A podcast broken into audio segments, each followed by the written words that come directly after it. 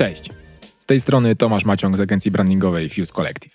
To jest podcast Creative Sparks, w którym rozmawiam z ciekawymi ludźmi ze świata agencji marketingowych, kreatywnych i strategicznych oraz dzielę się swoimi doświadczeniami związanymi z rozwojem i budowaniem agencji. Na początek tego odcinka bardzo pasuje mi cytat Jasona Swenka, który doradza m.in. agencjom, że nie ma czegoś takiego jak zły klient agencji. Ja ogólnie się z tym zgadzam, że są tylko nieodpowiedni potencjalni klienci albo złe procesy ich filtrowania. Dlatego dziś opowiem o tym, jak wygląda mój proces filtrowania klientów, żeby przez to sito przechodzili tylko ci odpowiedni klienci. Jako kontynuację tematu w kolejnym odcinku postaram się powiedzieć o tym, jak wyłapuję też takie informacje sygnalizujące ewentualny brak dopasowania oraz jakieś tam możliwe problemy podczas e, przyszłej współpracy. Dla mnie pierwszym krokiem układanki w budowaniu procesu filtrowania było doprecyzowanie profilu naszego idealnego klienta, bo właśnie ten wybór determinuje sporo decyzji podjętych dalej, także przy okazji omawiania kryteriów powiem, jak w praktyce ich używam podczas selekcji potencjalnych klientów agencji Fuse Collective.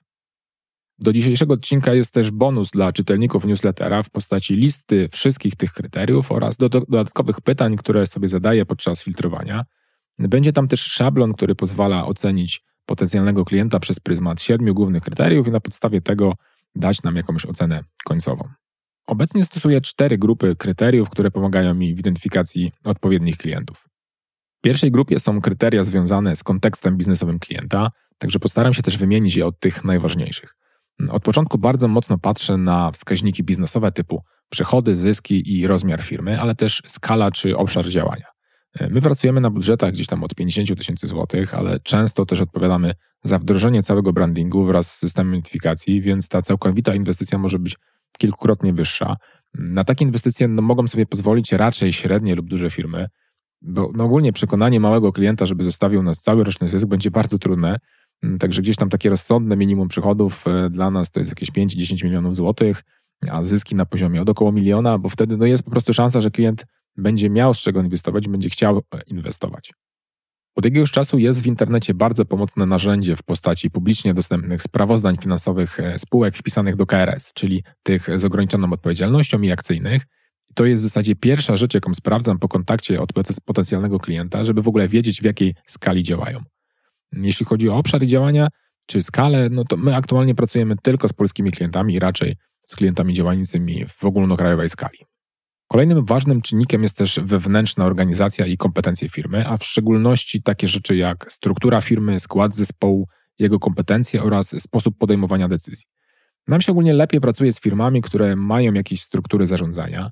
No, trudno jest, żeby jedna osoba w postaci właściciela znała się na wszystkim, więc jeśli tylko właściciel będzie tą osobą zaangażowaną w projekt, no to za, zapala mi się takie światło ostrzegawcze, bo, bo taka osoba często też jest bardzo zajęta, bo wszystko jest na jej głowie. Znaczy, to, to, to jest tak, że da się pracować z takimi osobami, no ale my musimy czuć, że, że to jest to osoba otwarta i możemy zyskać jej zaufanie. Jesteśmy w stanie ją przeprowadzić przez ten, przez ten projekt. A dla nas ogólnie idealna sytuacja jest, gdy mamy w firmie kogoś z kompetencjami w marketingu i sprzedaży, bo wtedy też mamy wartościowego partnera do rozmowy. Ogólnie dobrze, jeśli firma ma też silnego lidera decyzyjnego właśnie w obszarze wizerunku i marketingu. Ja najczęściej oczekuję tej roli na pozycji albo brand managera, albo dyrektora marketingu. Nie jest to jednak standard na, na polskim rynku i mam wrażenie jednak, że prezesi czy właściciele firm no niechętnie chcą oddawać kompetencje decyzyjne w tym zakresie, dlatego no nadal częściej podejmuje się decyzje w jakiejś formie komitetu, gdzie mamy na przykład zarząd plus inne osoby na stanowiskach kierowniczych. No ale to, to też jest tak, że decyzje podejmowane w ten sposób bywają jakąś formą kompromisu. Dlatego taki silny lider z mocą decyzyjną w obszarze marki jest bardzo wartościowy w procesie, żeby na przykład nie rozmywać dobrego kon konceptu marki jakimiś kompromisami. Struktura firmy też często przekłada się na finanse projektu, no bo im większa firma, tym to dysponowanie budżetami wygląda zupełnie inaczej. Ogólnie ludzie łatwiej wydają nie swoje pieniądze, dlatego budżety w korporacjach są po prostu wyższe. No oczywiście w tym wszystkim patrzę też na, na taki aspekt typowo ludzki, tak? bo z zespołem klienta spędzimy sporo czasu, więc też takie ludzkie dopasowanie jest dosyć ważne. Na kolejne kryterium dotyczące kontekstu biznesowego, czyli model biznesowy branży, patrzę trochę jako całość. My chcemy robić różnorodne projekty, także bardzo świadomie nie mamy specjalizacji branżowej. Praca nad różnymi projektami pozwala nam zachować świeże spojrzenie, czasem zadać takie pytania, których nikt wcześniej nie zadał, i czasem po prostu pozwala pójść trochę inną ścieżką. Chcemy też pracować zarówno z firmami produktowymi i usługowymi, działającymi i w modelach B2B i B2C, Także no ja na to kryterium patrzę bardziej przez pryzmat tego, czego nie chcemy robić. I są takie branże, które po prostu nie czujemy lub nie widzimy potencjału na dłuższą metę. Na przykład no nie bardzo chcemy wchodzić we współpracę z firmami w sektorze usług profesjonalnych, na przykład inne agencje, czy software house'y, biura nieruchomości, jakieś kancelarie prawne, czy firmy szkoleniowe. No często nie są to dla nas ciekawe wyzwania, bo, bo po prostu większość z tych firm potrzebuje identyfikację wizualną, która no nie będzie przeszkadzała im w biznesie. To są biznesy często oparte na relacjach, czy mocnej bazie kontaktów. Zresztą ja też to widzę po naszej agencji, tak? My nie mamy najpiękniejszego i najbardziej wyróżniającego się wizerunku, ale ten, który mamy, po prostu nam nie przeszkadza w biznesie. E, ja też mam wrażenie, że sporo z tych firm chciałoby się jakoś wyróżnić, ale specjalnie nie mają czym, bo no, robią po prostu to wszystko, co, co robi branża i rynek. E, a jeśli chcieliby się wyróżnić mocniej, no to gdzieś tam czasem brakuje po prostu odwagi. Może to też jest jakimś powodem, dla, dla którego no, tego typu firmy może nam nie do końca leżą. Odmawiamy również klientom w branżach, w których moglibyśmy wpaść w taką wąską i dla nas mało ciekawą niszę, co mogłoby się skończyć generowaniem podobnych rzeczy. No między innymi dlatego odrzucam wszystkie zapytania dotyczące brandingu, na przykład dla inwestycji mieszkaniowych czy biurowych. Ja kompletnie nie czuję tego rynku i no chyba też nie chcę, żebyśmy byli kolejną agencją żyjącą z projektów dla deweloperów. Ale to, to takie odpuszczanie danej branży może być też spowodowane czynnikami biznesowymi, na przykład no nie widzimy potencjału na większe projekty czy większe budżety. E, no z tego powodu jakiś czas temu zupełnie zrezygnowaliśmy z pracy dla browarów rzemieślniczych. Weszliśmy tam głównie z uwagi na moją pasję do piwa kraftowego. Świetnie znam tą branżę i chciałem po prostu pracować z ludźmi, z którymi łączy mnie ta wspólna pasja. No niestety pod kątem biznesowym ten rynek okazał się jeszcze dość mały i trochę niedojrzały, e, z niskimi budżetami, także e, no mimo chęci i, i możliwości robienia też ciekawych projektów, bo, bo w zasadzie dostawaliśmy zapytania od wszystkich topowych browarów rzemieślniczych, no to jakoś nie bardzo dla nas widziałem przyszłość e, i potencjał na tym rynku. Ale decyzję wyboru branży podejmujemy też pod kątem tego, czego potrzebuje biznes do rozwoju, szczególnie pod kątem budowania różnorodnego portfolio oraz rozwijania kompetencji zespołu. E, tak dla przykładu, jakieś 3-4 lata temu chcieliśmy wejść w bardziej tradycyjne branże z sektora B2B, więc zrobiliśmy sobie tam kilka projektów. Teraz chcemy popracować więcej w segmencie B2C z firmami, które mają realne produkty, czyli na przykład branża spożywcza, FMCG czy, czy kosmetyki. E, no tu też widzę potencjał pod kątem stałych klientów i może mocniejszego zaistnienia w packagingu. E, no pod kątem biznesowym gdzieś tam też y, duże perspektywy widzę w, sektorze finansowym czy ubezpieczeniowym. Tacy klienci po prostu mogą dać bezpieczną przystań. I również z tej strony pojawiają się jakieś ciekawe zapytania, ale niestety podczas wchodzenia do tych nowych branż e, no brak w portfolio podobnych realizacji jest sporą przeszkodą, więc no trzeba tam nadrabiać innymi elementami oferty.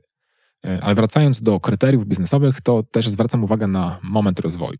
W takim prostym modelu mamy cztery etapy rozwoju biznesu. Mamy narodziny, mamy młodość, dojrzałość, schyłek lub kryzys. Mm, no my celujemy raczej albo w młode, albo w dojrzałe firmy. Takie kryzysowe pewnie też. E, na dziś no raczej nie pracujemy ze startującymi firmami czy startupami, ale głównie mm, wykluczają to zupełnie inne czynniki, e, o których powiem trochę później. Także podsumowując tą pierwszą grupę kryteriów, mamy wskaźniki biznesowe typu przychody, zyski, rozmiar firmy, skala, ale też obszar działania. Mamy strukturę firmy, jej wewnętrzne kompetencje i sposób podejmowania decyzji. Mamy model biznesowy i branżę i mamy moment rozwoju. Druga grupa kryteriów filtrowania jest związana z samym projektem oraz problemem, który klient chce rozwiązać dzięki współpracy. Mm, tu na początek zwracam uwagę na skalę, wagę i złożoność problemu. My pozycjonujemy się jako agencja strategiczna, więc zależy nam, żebyśmy pracowali przy projektach, które będą miały duży wpływ na biznes. Po pierwsze, bo wtedy klient będzie widział po prostu większą wartość ze współpracy z nami. Po drugie, no w takiej sytuacji rozwiązanie problemu często musi dotykać ważnych aspektów samego biznesu i produktu czy samej usługi, no co wymaga do, do doradztwa i wsparcia strategicznego. Tego typu problemy są też najczęściej złożone i właśnie na tym nam zależy, żeby realizować projekty, które będą dla nas wyzwaniem, a te wyzwania mogą się pojawiać w różnych obszarach. Na przykład y, praca w nowej branży jest wyzwaniem. Mi to osobiście sprawia dużo frajdy, bo jako strateg lubię analizować nowy rynek i rozkładać go na czynniki pierwsze, żeby zrozumieć, jak on działa. Innym wyzwaniem może być na przykład dużo grup osób decyzyjnych. I tu przykład jednego z ostatnich projektów, gdzie mieliśmy cztery bardzo różne, ale bardzo ważne e, grupy osób decyzyjnych. Z jednej strony był zarząd y, i zespół klienta. Z drugiej strony był fundusz inwestycyjny, który właśnie kupił tą firmę i, y, i, również w ramach tego funduszu były dwie różne grupy osób zainteresowanych. Jedna odpowiedzialna za kwestie biznesowe, druga za, za wizerunkowe. Y, na końcu musieliśmy się też również liczyć ze zdaniem byłego właściciela, z, którymi, z którym firma będzie nadal współpracować. Także nawigowanie takiego złożonego projektu rebrandingu w takim szerokim kontekście decyzyjnym było na pewno sporym wyzwaniem. Ale jeszcze innym wyzwaniem może być też na przykład szerokość oferty klienta, który ma dużo marek albo ma wiele różnych grup odbiorców. Zanim przejdę do dalszej części odcinka, pozwolę sobie na odrobinę autopromocji, bo Creative Sparks poza podcastem to również newsletter i blog, gdzie udostępniam darmowe narzędzia, z których sam na co dzień korzystam w swojej agencji. Zebrałem je na stronie creativesparks.pl łamane przez narzędzia, a znajdziesz tam m.in. kalkulator bazowej stawki godzinowej, który pomoże Ci wyliczyć stawkę godzinową, poniżej której nie powinno się schodzić. Jest tam też przewodnik dla kreatywnych po content marketingu, który pokazuje case study, jak my w agencji doszliśmy do około 200 zapytań rocznie właśnie dzięki content marketingowi. No jest też mój poprzedni szablon umowy ramowej z przeniesieniem praw autorskich. Poza darmowymi narzędziami sprzedaję też paczkę materiałów zawierającą szablony różnych umów z klientami i podwykonawcami, ale też wyceny i procesy projektowe, czyli takie materiały, które ułatwiają mi życie w agencji. Myślę, że to jest dość unikalny produkt, bo udostępniam dokładnie te same dokumenty, których sam używam w agencji.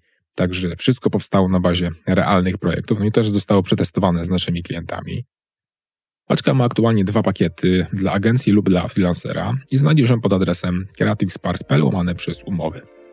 I to było tyle autopromocji, więc wracamy do tematu odcinka. Dla mnie bardzo ważnym kryterium w tej grupie jest również rodzaj projektu i jego kompleksowość. No bo jeśli chcemy w pełni wykorzystać kompetencje różnych członków zespołu, no to powinniśmy realizować projekty, które będą dotykały wielu obszarów e, wizerunku, czyli w ramach takiego projektu no, powinny powstawać elementy identyfikacji wizualnej z różnych punktów styku, ale też kierowane na różne kanały komunikacji. Dlatego bardzo świadomie odrzucam wszystkie zapytania dotyczące na przykład małych pakietów identyfikacji, gdzie, gdzie mamy do zrobienia tylko logo i akcydensy albo jakieś pojedyncze materiały. Odrzucam też zapytania dotyczące w ogóle pojedynczych elementów identyfikacji, e, albo też rozwijania jakiegoś istniejącego systemu identyfikacji, który no, nie został zbudowany przez nas. Także przez ten filtr no, nie przechodzą zapytania na przykład do samą stronę internetową, czy, czy stworzenie księgi identyfikacji do, do tego, co, czym się już klient posługuje. Jeśli chodzi o rodzaje projektów, no to, to my jako agencja brandingowa w zasadzie możemy realizować dwa typy projektów. Tak? Możemy budować nowe marki albo transformować istniejące. Mm, ostatnio skupiamy się głównie na projektach rebrandingu, bo wtedy organizacje najczęściej lepiej znają swoich odbiorców, mają z nimi kontakt, a my tą wiedzę możemy pogłębić na przykład przez badania. No i tak się lepiej pracuje, bo, bo decyzje w projekcie można podejmować w oparciu o dane, a nie o subiektywne opinie. Od jakiegoś czasu do tworzenia nowych marek podchodzimy z większą ostrożnością i bardziej świadomie. Ta zmiana podejścia była spowodowana no, różnymi przygodami ze startupami, które gdzieś tam mimo dobrze przygotowanej marki z różnych powodów po prostu nie wypaliły, bo albo nie miały dopasowania do rynku, albo nie potrafiły samodzielnie dowieść tej marki na rynek, albo po prostu nigdy nie wystartowały. Mm, teraz po prostu musimy poczuć, tak, że klient ma potencjał i ma kompetencje, żeby dowieść tą nową markę na rynek. Czyli musi mieć dobry produkt, tak, musi mieć jakiś pomysł na marketing i kompetencje marketingowe, no, bo wtedy rzeczywiście wiemy, że ta inwestycja po prostu ma sens się zwrócić. W tym wszystkim staram się też patrzeć na taki szerszy kontekst problemu, który klient chce rozwiązać, to znaczy jak szeroki jest problem, ale też jakie są typowe etapy rozwiązania tego problemu oraz kto poza nami będzie uczestniczył w jego rozwiązaniu. Rebrandingi no, mogą być na przykład elementem jakiejś większej układanki transformacji biznesowej. Tak? To może być zmiana strategii biznesowej, zmiana strategii produktowej, ale też jakaś transformacja technologiczna. W takich projektach często bierze udział więcej firm, więc ja muszę ocenić, gdzie my się wpasowujemy w takiej układance, no i czy będziemy mogli w niej zrobić najlepszą robotę. W najlepszej sytuacji to, to my gramy pierwsze skrzypce i wspólnie z klientem zapraszamy do współpracy pozostałe firmy. Oczywiście nie zapominam tutaj też o oczekiwaniach klienta odnośnie terminu czasu realizacji. Tak? My się staramy bardzo mocno dbać o taki zdrowy tryb pracy, także nie bierzemy projektów z szalonymi terminami, ale też takie, e, w których no, klient po prostu ma nierealne oczekiwania odnośnie tego, jak szybko można zrobić pewne rzeczy. Mm, także podsumowując trochę tą grupę mm, kryteriów dotyczących samego projektu, tak, to zwracam uwagę na skalę, wagę i złożoność problemu. Patrzę na rodzaj projektu i jego kompleksowość y, oraz założony mm, przez klienta czas realizacji, ale też patrzę na szerszy kontekst problemu, który klient chce rozwiązać. Trzeci zestaw kryteriów dotyczy wartości, jaka może płynąć do agencji z danego klienta czy danego projektu. E, no i w pierwszej kolejności staram się wybierać projekty, które mają potencjał na dłuższą współpracę, no bo to się przekłada na dużo wyższą wartość klienta w całym cyklu naszej relacji, czyli ma tak zwane wysokie lifetime value. Mm, I nawet jeśli projekt będzie jednorazowy, no to może jest szansa, że klient wróci w przyszłości po coś innego, bo na przykład ma szerokie portfolio marek. Oczywiście patrzę tutaj również na takie bezpośrednie wskaźniki biznesowe, czyli na przykład jaką marżę będziemy w stanie wypracować na tym projekcie. To też zależy od modelu, w jakim się rozliczamy.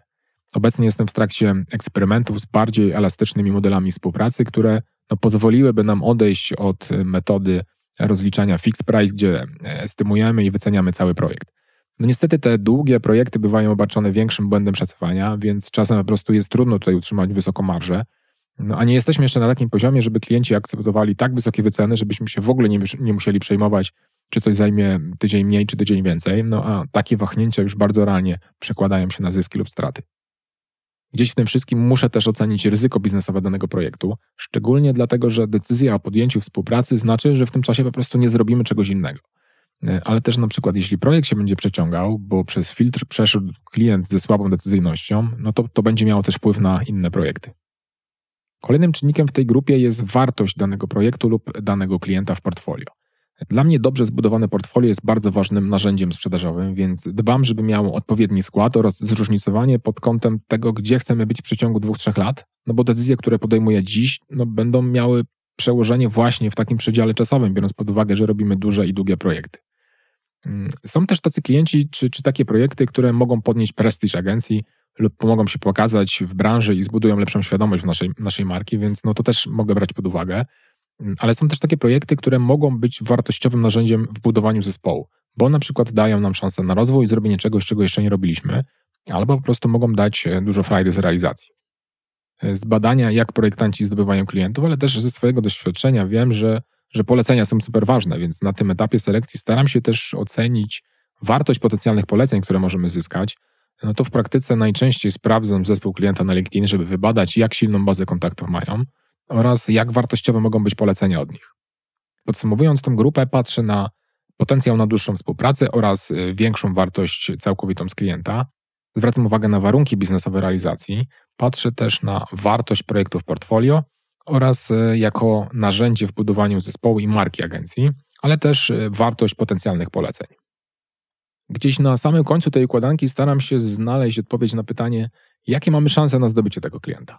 Nie zawsze e, mamy tutaj pełną wiedzę, żeby móc obiektywnie ocenić nasze szanse, no ale mam kilka pomocnych pytań, którymi się kieruję.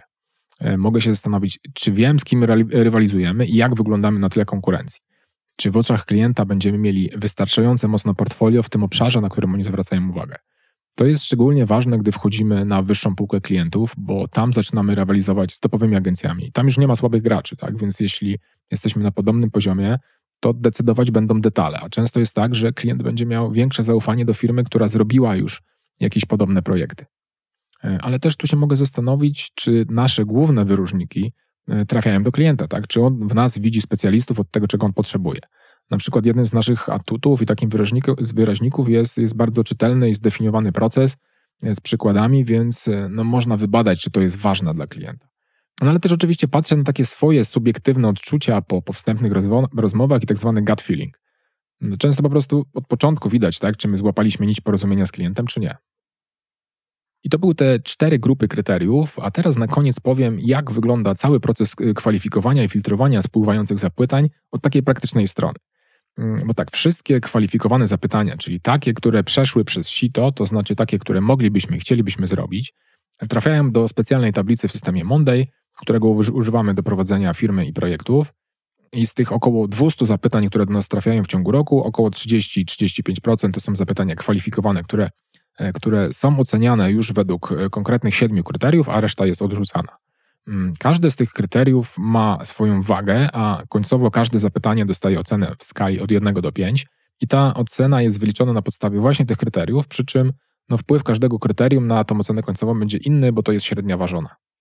E, no i przyznam, że póki robię to wszystko sam, to ten model no, może jest trochę na wyrost, ale gdy będę chciał się podzielić odpowiedzialnością za obszar sprzedażowy z kimś, no to, to już będę miał gotowe narzędzie też, żeby rozmawiać o tym, jak tych, jak tych klientów się kwalifikuje i filtruje. E, no poza tym uważam, że nad procesem sprzedaży oraz selekcji warto cały czas pracować, szczególnie gdy tych zapytań pojawia się dużo więcej. No to warto wiedzieć, gdy na przykład tracimy czas na rozmowy z nieodpowiednimi klientami. No mogę to zrobić właśnie mając dostęp do jakichś danych historycznych. Przechodząc do kryteriów oceny, no to pierwszy do oceny idzie budżet. I tutaj staram się go ocenić jako, jako rozmiary ubrań, czyli od S do XL, gdzie S to są obecnie projekty z budżetem poniżej 15 tysięcy złotych, a XL z budżetem powyżej 80 tysięcy. Kolejnym kryterium jest dopasowanie projektu i tutaj zapytanie może zgarnąć maksymalnie 4 gwiazdki, jeśli spełnia wszystkie czynniki, które omawiałem wcześniej. E, kolejnym kryterium jest tak zwany client fit, czyli e, jak bardzo pasuje nam ten klient. To są rzeczy, o których mówiłem przy okazji kontekstu biznesowego klienta i tu można zgarnąć maksymalnie 4 serduszka. E, dalej mamy timeline, który oceniam wybierając jedną z czterech opcji. Tak, czas realizacji może być nierealny, może być krótki, może być wystarczający, może być bardzo dużo czasu. Mm, szóste kryterium nazwałem sobie decyzyjność. Tak? W praktyce to jest to, w jaki sposób klient będzie podejmował tę decyzję, no i tu mogę też wybrać jedną z kilku opcji. E, to może być decyzja wybierana w przetargu mm, lub konkursie, to może być płatny przetarg, to może być jakaś problematyczna decyzja, czyli no, po rozmowie z klientem nie bardzo rozumiem, jak ta decyzja będzie podjęta, albo widzę tam jakieś problemy decyzyjne wewnętrzne. I też może być taki normalny tryb decyzyjny, który, w którym nie ma żadnych problemów. A ostatnim kryterium jest potencjał klienta, no i tutaj można zgarnąć maksymalnie mm, cztery gwiazdki. I tak właśnie przez, y, przez te siedem kryteriów oceniam Mm, te wszystkie kwalifikowane zapytania. E, w bonusie do odcinka będzie też szablon Google, który można wykorzystać do oceny we, we własnym zakresie. On będzie działał trochę inaczej niż to, co ja sobie robię w, w narzędziu Monday, ale, ale da Wam jakieś pojęcie, jak to można sobie zrobić wewnętrznie w praktyce. E, I tak właśnie wygląda mój proces selekcji, ale ja bardzo chętnie dowiem się, jakie kryteria selekcji sprawdzają się w Twoim biznesie. Także jeśli chcesz się nimi podzielić, to e, napisz maila na tomaszmopa.creativesparks.pl. Dodatki do tego odcinka znajdziesz pod adresem creativesparks.pl łamane przez 014. Zachęcam do subskrypcji podcastu tam, gdzie go aktualnie słuchasz. Informacje o nowych odcinkach na pewno będą pojawiały się na Facebooku agencji Fuse Collective, na Facebooku Creative Sparks oraz w newsletterze. Jeśli macie jakieś pytania albo po prostu chcecie się do mnie odezwać, zachęcam do napisania maila na tomaszmałpa.creativesparks.pl. Cześć i do usłyszenia w kolejnym odcinku.